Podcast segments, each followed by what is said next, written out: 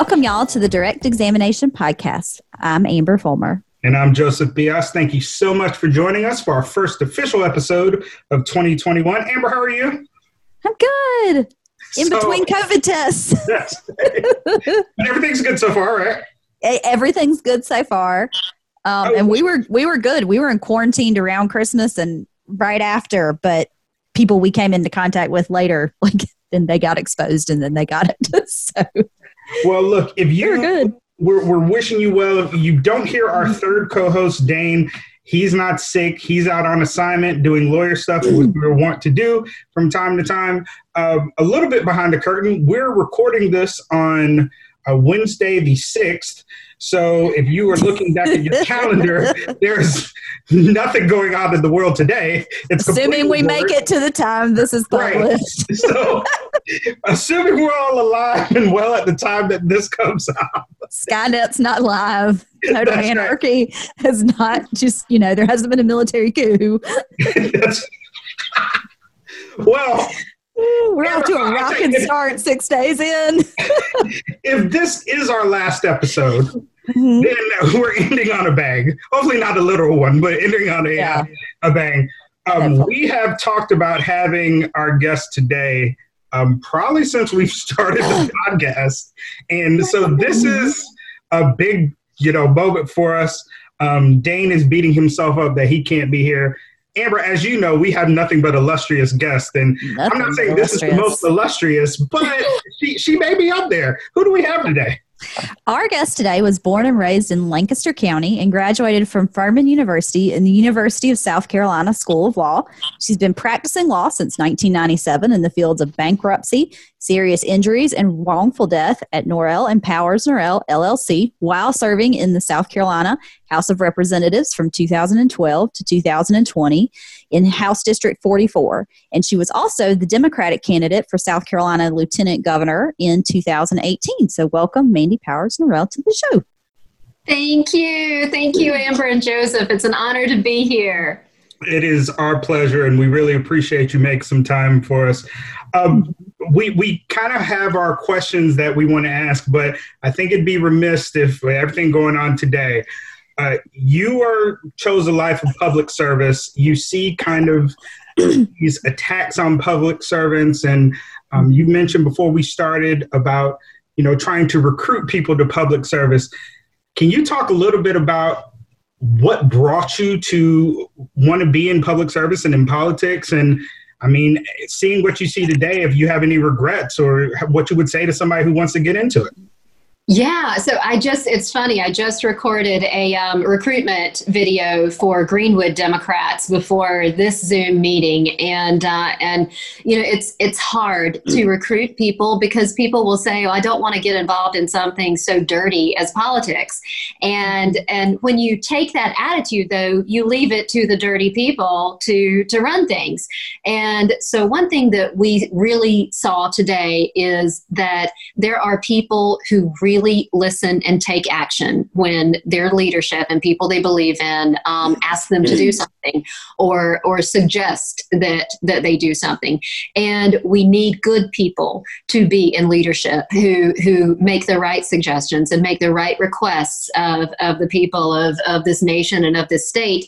And so um, just having good people in office means so much. If we didn't learn anything else from the um, insurrection of today, that is uh, that's a huge lesson to learn. So you were continuing working as a lawyer in Lancaster while you were serving in the House. You know, again, we talked a little bit about the general, but why did you want to get involved in politics in Lancaster? And how was the balance between practicing in a smaller community and also serving that community in Columbia? Well, there's so many things in there. So I got involved because I had um, Mick Mulvaney was running for state senate, and I didn't want him to be my senator.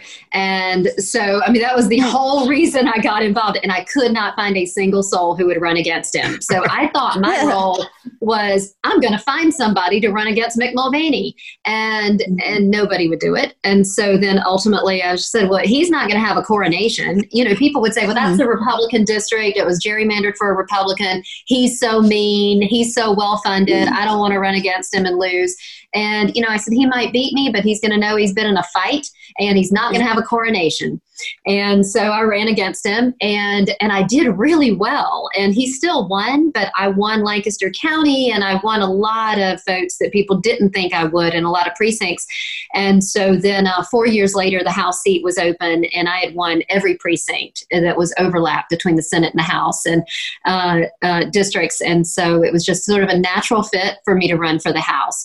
And uh, it was hard practicing law and uh, and serving in the House because Lancaster was over an hour away, right. and the people who live and work in Columbia have a much easier time if they're lawyer legislators because their offices are close by, and um, and and the people who stay in Columbia during the three days. I drove home every night, so I was on the road for you know almost three hours a day every day and so that was it made it harder to practice but my husband practices with me so that um, that helped out a lot. He covered for me a lot.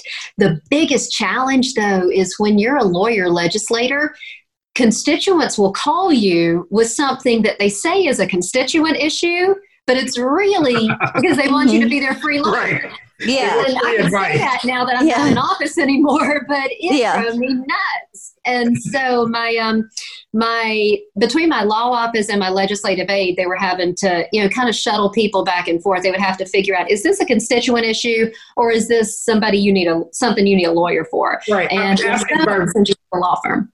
I'm asking my representative about my car accident case right. divorce. Right. my divorce. I need you to help me with my custody issue. And I was like, oh, okay, you need you've called the wrong office. yep. That is too funny. So, in Lancaster, and you mentioned it um, about in Lancaster, which is a majority red uh, county and in, mm-hmm. a majority red state. And, and you're not allowed to dance in the street, right, Joseph? Did you? Yeah, that's that right. We covered that. It's we covered that. Oh, yeah. Are you, were you aware of that law? Like in Lancaster, you can't dance in the street. Really? That's apparently a law that's still on the books. Oh yep. wow! Look, I, I, we're breaking I, I'm going to go do that just to be defiant. so, what's the key? And we try not to get too much. This is a lawyer poli- a podcast, not a politics podcast. But mm-hmm. you were able to be successful as a Democrat in these red areas, and yes. you know, South Carolina being what it is, that was obviously it was a shock to people. And then when you ran for lieutenant governor there was you guys did really well as there as well. What's the key? What's the secret to winning yeah. South Carolina as a Democrat? Because being blue in a red state, right? Yeah. Well, our neighbors to the, to the west, you know, just kind of did a lot of good things in that. I was wondering, you know, what's the key here? Yeah. So in my district, I had a lot of cousins and that helped a lot because my cousins were you know they they fit the demographic of the district but they um they would vote for me they would split their tickets to vote for me my uh, my district four years ago was um, went 23% for Trump. And um, and this time I think it went even more. And so, uh, but of course, I lost in this past election because people were a lot less likely and less inclined to split their tickets. But it, it has always been a very, very red district. And I had a lot of family there. I was born and raised there. I worked at the mill with a lot of people because we had the world's largest cotton mill. So a lot of people um, worked there. And so that always resonated. And I was lucky that I didn't have, I didn't draw opponents who had the same um, sort of uh, story as me. So it was it was unique in that regard. But people would say, "I don't believe you're really a Democrat," and I would say, "Why not?" And because you drive a truck, because you work at the mill, because oh, you're goodness. you know because you're from a farming background, and I'm like, what in the world is yeah. inconsistent with being a Democrat about right. that? But I would take it if they would say, "I'm gonna vote for you because I believe you're really more like me." I was, okay, yeah, whatever you say, get you there. And exactly. so I, I take it, but um, but those were the the things that just but i've always felt like if they know you as a person mm-hmm. and and they can relate to something in your story then they're a lot more likely to vote for you than they are somebody they don't know. You know, people will split their tickets for somebody they know. So I would share, you know, personal information and, and just my story and my background and everything. Just, I would, some people say I overshare just to give people something that they can relate to, to say, okay, I, I, re- I, I, I share this um, this similarity with Mandy, so therefore I'm more inclined to trust her and mm-hmm. uh, and trust her judgment, even if I disagree with her on um, on policy. Do you foresee going back into politics anytime soon? I don't know. I might. It's um, you know, I've got all this time to think that I didn't mm-hmm. I didn't expect to have all this free time in 2021. Mm-hmm. So, mm-hmm. and I uh, I told my husband the other day I said I'm getting so much clarity that I didn't have when I was a lot busier. And so I'm just uh, I'm just open to that clarity and I had felt sort of a nudge before this last election when I lost my seat. I felt a nudge to um, to do something different, to leave the house and and do something different. But I have a low risk tolerance, and I was just going to you know stay in that house seat for as long right. as they would have me because it was mm-hmm. comfortable. But uh, there was something in the back of my head that said, you know, this just isn't where you need to be. And so I um, but I wasn't listening, and then that nudge became a push, and so now here I am with uh, with free time uh, mm-hmm. for the time being. So um, I'm I'm enjoying that, and I'm really just kind of open to whatever messages come. So, Governor, just saying. Thank you, Judge. Um, yeah, exactly. So, uh, you know, we can joke about this, but I'm I'm actually serious about this question you're kind of renowned in South Carolina, especially among the legislature, for having just an amazing Twitter account. And oh, thank you. People, I was blowing it up today. People might be blocking me after. I was wondering, do you think that matters as far as both being a lawyer and a politician? You know, because you you mentioned being open about stuff. I mean, mm-hmm. you're tweeting out your thoughts. I mean, rightly or wrongly, people are going to know where you stand on things. I was wondering if you had a uh, if you thought that may have played into any of this. I think that I think it has become very important, you know, because it used to be that if you wanted to get a message out, and when I first ran, you know, you had to convince the media to carry your message for you. And now, if you have a good following, you can just get it out there and uh, and see how that message plays and see who who latches onto it and who um, and who really um, you know can identify with it and and you can test a message and uh, and test the wording of a message just directly and immediately. And that is that's practically awesome if you're running for office but it also helps you just connect with people on on a very um, real and real time kind of way. And I love it. You know, some people hate it. And right. I've talked with uh, people running for office, and they're like, oh my gosh, this feels so invasive and so, I feel so naked out there and all this. But I love it because I just, uh, I love connecting with uh, with people. So that's um, that's just Twitter to me and Facebook and Facebook maybe less so because I, I, really sort of have a different voice on Facebook than I do on Twitter because I'm talking to uh, to different people. Right. But um, I love I love them all, and Instagram is just sort of where I I put pictures of non-political family things, but I love them all, and I just because I love the connection, and I think that mm-hmm. it it is the way of of modern politics. I think you need that in um, if you're running today because you need to be able to talk to people without that filter. In the firm that I was with, I worked with um, Jane Downey. She's a bankruptcy. Yes, attorney. yes, Jane. And um, Kathleen Muthig that went to law school with me. She does bankruptcy.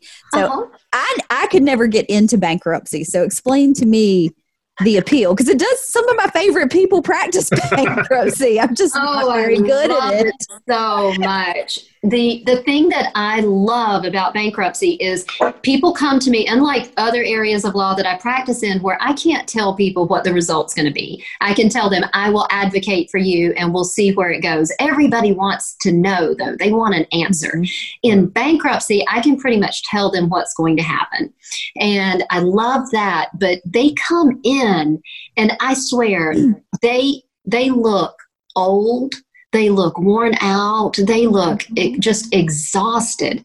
And um, and between the time that I file their case and we go to their meeting of creditors, which is like a month later, they look 10 years younger and they look healthier. And you can just, when you get that stress of that creditor or all those mm-hmm. creditors calling you and harassing you, when you get that stress off of you, it changes your whole life. And so that is something I swear, if I won the lottery, and never had to work another day in my life, I'd still come in and file bankruptcies for people because I, I can't imagine another area of law that would be more fulfilling than than that.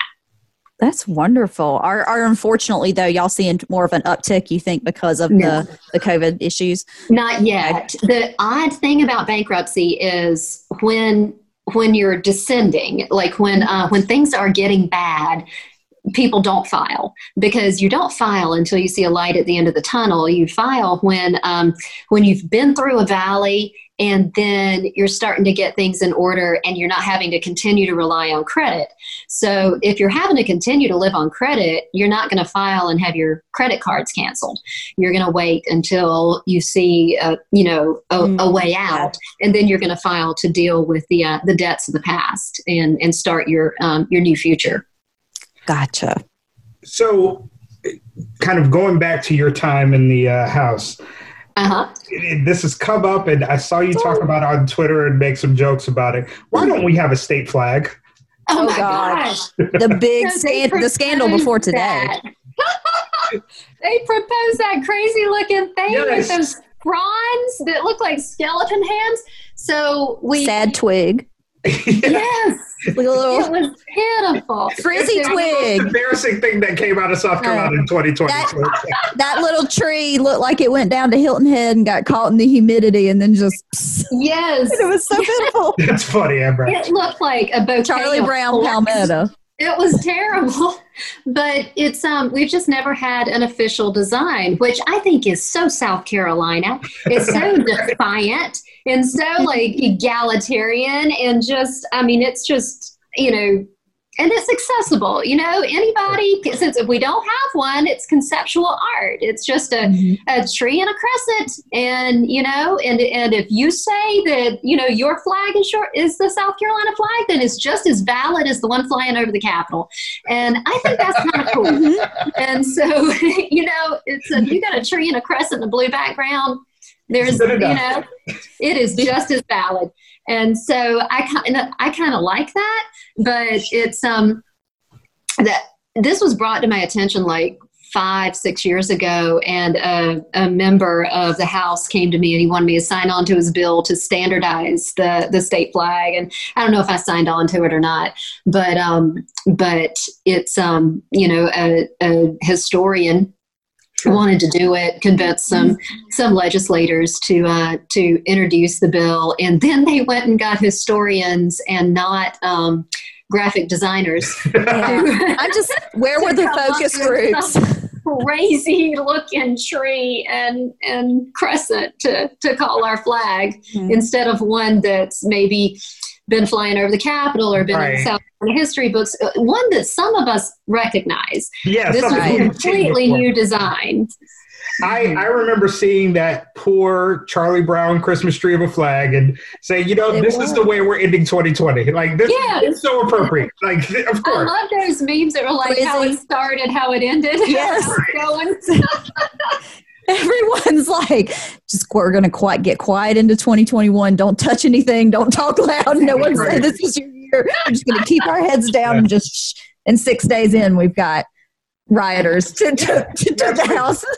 but that's why it's like the power of the internet because now they're they went back and said no we yeah. don't have that crazy looking tree and it's all because of the response on twitter so it's a mm-hmm. it's a very powerful tool Yep. I hope they go to the journalism school and engage in some focus groups yeah. among the student body. Yes. That will be very helpful. And the graphic designers.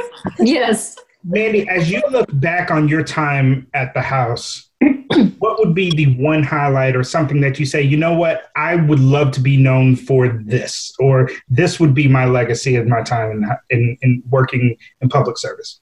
So my focus uh, in in my time in public service has been to um, to do the things that you know people who have a financial stake in um, in an outcome are able to hire lobbyists, and those bills get fast tracked. The the bills that don't have anybody with a financial stake involved in them, they they languish. And so those are the ones that I always wanted to uh, to focus on, and especially with regard to like sexual assault and children's issues. And so in my very first year I introduced a bill called Erin's Law, which required uh, child sexual abuse education at every single uh, grade level, starting from kindergarten all the way up through 12th grade. And it was, you know, it would always be age appropriate uh, for what they could understand at the time. So it would encourage um, kids to, uh, to tell a teacher or guidance counselor if they um, were uh, experiencing um, sexual assault at home, sexual abuse, uh, or if they knew of someone who was, because teachers and guidance counselors have always been mandated reporters, but right. the gap was the kids didn't know that. Right. So mm-hmm. I heard from so many adult survivors of sexual assault who said school was the only place I felt safe, but I never knew I could tell my teacher what was happening to me at home, and uh, and my teacher could help get it stopped. And so we got that passed, and uh, and I w- even went to the um, the state um, education uh, um, Department of Education and and walked through with them, or they they kind of walked me through how it would be implemented, and then we have gotten just hundreds of predators out of children's lives with that law. So that was phenomenal, and that's that's probably you know no matter what that's that's going to be probably the best thing that I've ever done in government. No matter you know what I may do in the future because that's uh, that's had the biggest impact, I think. That would take the cake. yeah, yeah. I don't know how you beat that. Uh huh. Is there something if you were to get back into politics? Let's hold out our crystal ball. Is mm-hmm. there some issue in South Carolina that you say, you know what, this would be the thing that would bring me back, or this would be the thing that would make me interested in whatever position or or uh, you know let me it's, that so I don't. There's a lot there is a lot left to be done in the uh, in the arena of, of sexual assault and violence. And i think that it's it's something that until very recently and even and even now lawmakers have not wanted to tackle because it's just a um, it's it's a sticky subject that people don't want to think about or talk about so they pretend it doesn't exist. Uh, we don't have a law defining consent in south carolina so everybody's walking around with their own definition of consent. And as lawyers we know the definitions are the most important parts yeah. of the law. And we need a definition for consent in South Carolina, and we don't need people interpreting it in their own ways. Um, we don't have laws that require um, like colleges to you know colleges don't want to report sexual assault because mm-hmm. if um, they're ranked based on the safety of their campuses mm. so you know there is a real incentive for sexual assault to not be reported and private colleges are not subject to foia so if a sexual assault occurs on a college campus we may never even know about it because they don't have to report it for for foia purposes and a lot of colleges, and we saw this with Bob Jones in the past year, um, will suspend students for honor code violations that are mm-hmm. discovered in connection with an assault that's reported, like drinking or uh, or drug use or something or staying out past curfew or anything like that. So students are very reluctant to report those assaults. So I had an amnesty bill that would require them to give amnesty to anyone who reports as a victim or a witness uh, such assaults on campus. And uh, and there's a lot. Uh, I had probably a dozen bills uh, related to just major gaps in state law with regard to that marital rape. It has to be reported in 30 days, and it has to have aggravating circumstances. Otherwise wise, it didn't happen, and and so we have a lot of uh, a lot of gaps in our law regarding that, and that's a um, it's something that I think that is a result of us not having a lot of women in uh, elected office because you know not because there's anything wrong with men, but our brains work differently. We think about different things. We have to be aware of our surroundings more. We know that we can be physically overpowered more easily, and we know we can't leave our drinks unattended. I mean, it's just very, we're constantly having to think about a lot of things that, um, that are, um, are not in the minds of the majority of lawmakers and mm-hmm. and I think that we need that we need more representation of people who do have to think about those things and we would um, we would have some better laws regarding uh, sexual assault at least Mm-hmm. And I think that transcends right into women, African American, minorities. That's why you need diversity in your politics and you need to have different viewpoints on every single level. Exactly. But getting back to your work, yeah, with sexual assault, the movie The Hunting Ground, did you ever watch that on Netflix? No, I haven't. Oh my goodness. And it might not be there, but it was basically it followed the um the females that brought, I believe it was the Title IX action, wasn't it, Joseph, against all of these? I think it was Title IX. Cross. Yeah, no, the um, it was girls that had been. It was stories of basically rape on college campuses, and it focused on wow. they, you know, the pressure of not reporting. You know, they went to the police, but the kids got honor code violations. And the very end, they interviewed the um, Jameis Winston victim that had never come forward. That was her first, you know, they never named her, everything like that. But um, basically, these girls, the, the, people had honor code violations, but they still came back. They filed this, I think, again, the Title IX lawsuit, basically saying you're violating or might have been Article Two. I can't remember off the top of my head. I'll sound wow. like an idiot. But they basically said you're violating our rights by making us go to school with our mm-hmm. attackers and violating yes. our rights in those rooms. So it was very good. It was oh, scary though. I was like, now I get why my parents were terrified to send me to college. yeah. I wow. I'm gonna have to see mm-hmm. that because that's the hunting ground. It's very good. Well, on a total different note, um, we end all of our podcasts and we ask our guests for their best war story. Now, you kind of have, uh, uh, you know, not only your legal career, but also your political mm-hmm. career to draw from. But we're not going to let you off the hook. We ask everybody. So we ask you, Mandy Powers Norrell, what's your best war story? Story you tell at a bar or a story oh, wow. with friends over a couple glasses of wine? I was going to tell one, and then when you you said that maybe I could tell one from politics. I, you can tell two. We'll let you tell two. I've got better ones from politics. Now I just don't even have a good one from from legal. But yeah, oh my gosh. So um, this is and and this is something that I I don't even think I've told this before, but um, not publicly. And so it's um and I'm not sure that I handled it the right way. So y'all can tell me what you think, and and because I think I handled it in the practical way, but I'm not sure it was the you know I'm not sure everybody would agree it was the right way. So um, I had a colleague who was in a leadership role, and they so they would have these. Um, these excursions uh, for us to learn about uh, bills that were before us. And and I was on the um, I was on a committee that was dealing with a uh, a fishing bill, and so they took us out to this place to show us where people from out of state were coming in and doing like major um, fishing operations and taking a lot of the fish out of the out of the lake and uh, and depleting the populations. Well, this colleague, it was going to have to be an overnight thing, and the colleague who was in leadership got very very very drunk, put his hands all over me.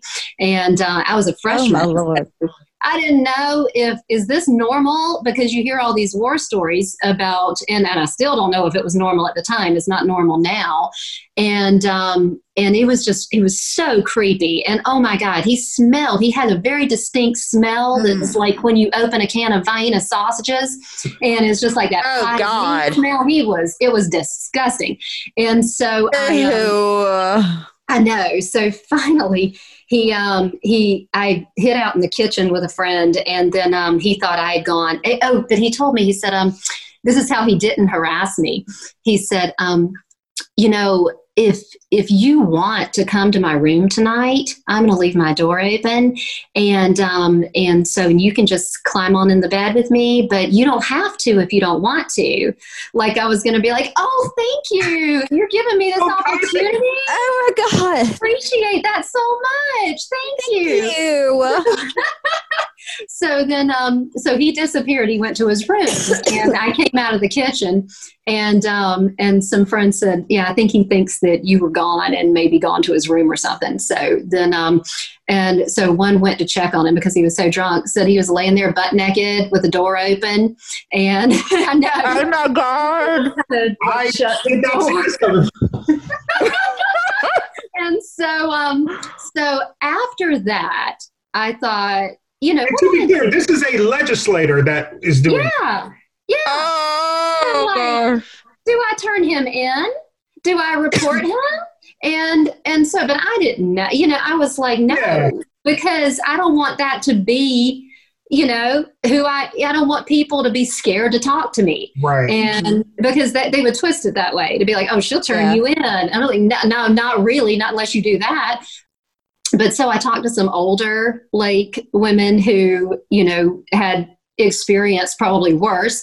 And they were like, no, don't turn him in. Just know that he can't defy you now. Like he can't kill your bills.